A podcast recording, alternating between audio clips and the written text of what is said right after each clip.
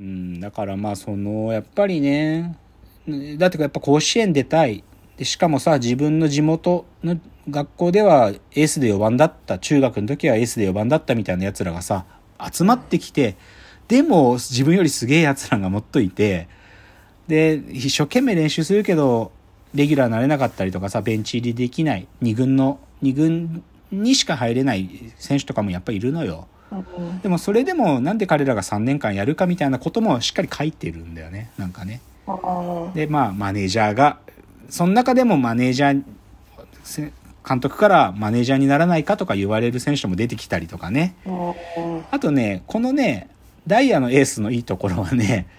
やっぱりさリアルな高校野球の実像を描くからさちゃんと解説役になってくれる人が人必要なんだけどそれがさ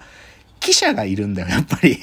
その野球高校野球をさ取材してる記者がいてよくあんじゃんなんか記者がたくさんいる中でもさすごいよく分かってる系の記者のやつがさここここからが勝負だなとかなんか言ったりするみたいな。そういうなんか役割の人とかも出てきてすごくいいんですよ。うんまあでもこれちょっと話がダイヤのエースから一瞬それちゃうんだけどさ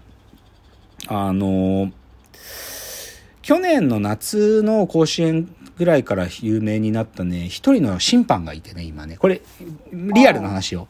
山口智久審判っていう人がいるんだけどこの人ね、まあ、ネットでも話題になってるんだけど YouTube で皆さんね山口智久スペース審判でググってみてくださいね。山口智久審判の選手への励ましが素敵すぎるっていう。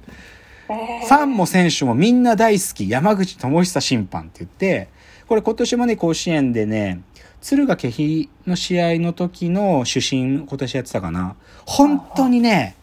あの、キビキビ動いてくれる。キビキビ動くだけじゃなくてね、両チームの選手にね、審判が声かけするんだよ。さあみんな頑張っていくぞとか、そう、その水分取ってさ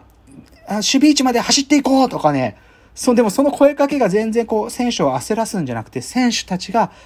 頑張れるようにっていう、もうその心尽くしまくってくれるの。で、それが、あその山口智久審判の心配りがあまりに素敵っていうので、去年の夏からね、これ人気なんだよ。山口智久審判。昨日も動画上がってたよ。一つ新しいのが。で、整列してさ、最後試合終わって泣いてるチームにはさ、上を向こうって言うんだよね。上を向こうっつって。まあ、でもそれでよく審判言ってくれるんだけど、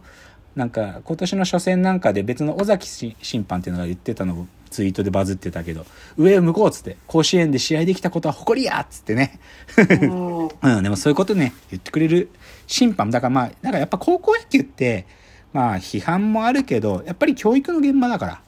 ら、うん、教育の現場なんでやっぱりそういう審判審判もね昔はなんかひどい人もいたんだけどまあボランティアだからさ審判って。あなそううんボランティアなの。あれは、あの、都道府県の高校野球連盟に所属しているボランティアの審判がいて、それでそこから行ったり、で、甲子園の時はその地方、各地方から派遣されてくる。で、でなんかお給料が出るわけじゃなくて、滞在費と交通費ぐらいしか出ないんだよ。だから本当にあれはボランティアなんだけど、でもやっぱり教育の現場なんでね、だからそういう人たちもが審判やってくれてるんですよ、特に今は。うんだから皆さんね、山口智久審判見るといいですよ。そういう人たちが、まあ、そういう球児をね。だからすごい僕一個感動したのは、甲子園でさ、代打出るじゃない？代打で出てくるじゃん。でさ、代打で出てきて、すぐ1球目打っちゃって凡退するとさ、電光掲示板の交代のさ、せ5番ピッチャー誰々君に代わって、代打誰々君っていう名前が掲示板に反映される前に打席が終わっちゃうこととかあるわけ。あまりに早いと。でそれをしないためにね、代打出た時ね、よく見ててもらいたいけど、審判がね、ベースに溜まってる土を払う動作を必ずしてます。うん代打誰々って、その、放送席っていうか、その、ウグイス城のところに伝えに行った後、ま選手がバッターボックス入るのわざと止めてね、こう、ベースの土を払うことをやってくれるんですよ。それはなんでかっていうと、電光掲示板の名前が変わるのを待ってあげてるの。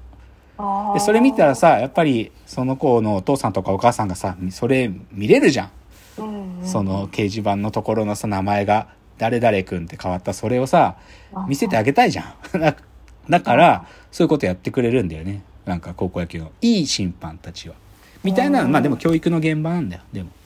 ごめんね、じゃあ話ちょっと戻すと。で、まあ、ダイヤのエースは、だからそういう一生懸命し頑張ってる強豪強豪校の高校球児なんだけど、僕がいいと思うところのね、もう一個のポイントは、これまあ皆さんそう言うんだけど、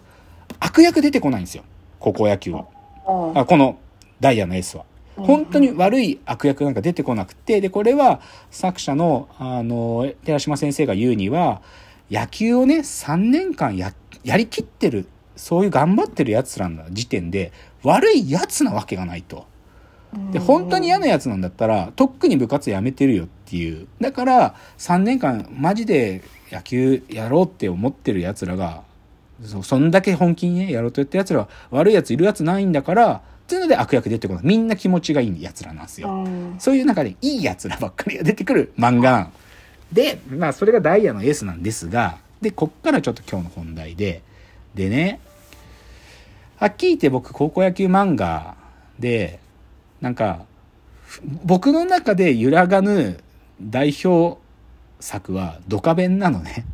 うんけど、ダイヤのエースとドカベンって決定的に違う。まあさっき言ったようにドカベンは魔球も存在するから、魔球というか、ちょっとありえないことも起こっちゃうから、ドカベンは。ただまあ、でも高校生が甲子園目指すっていう意味では同じなんだけどさ、もうちょっと違う視点で、ドカベンとダイヤのエース、大きく違うことがあって、それがね、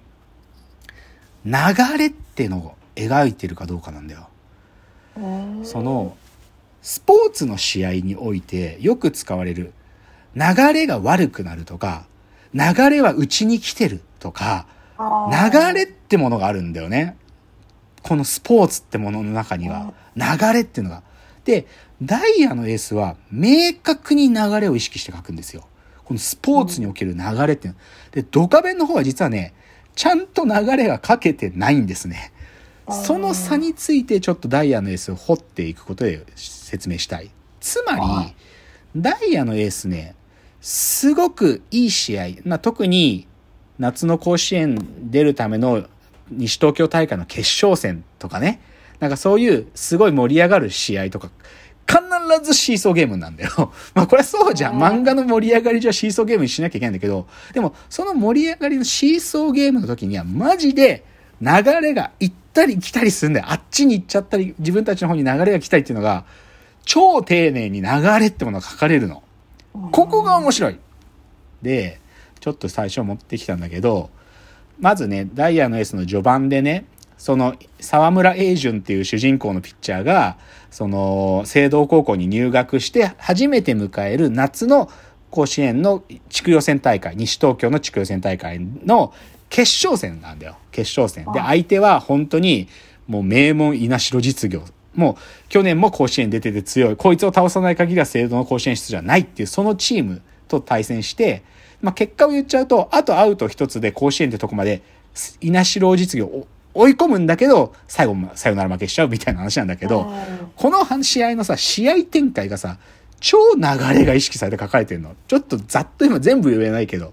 まずね、この稲城のエースの成宮芽っていうのは、あのー関東一のピッチャーなんだよ。関東一の左ピッチャーで、このた予選の大会で1点も取られてないわけ。で、そこからどう点取るかっていうので、だけど1回表に、その聖堂高校がね、足が速いね、倉持ってやつが塁に出て、そこから、うん、ランナーうまく進めたら、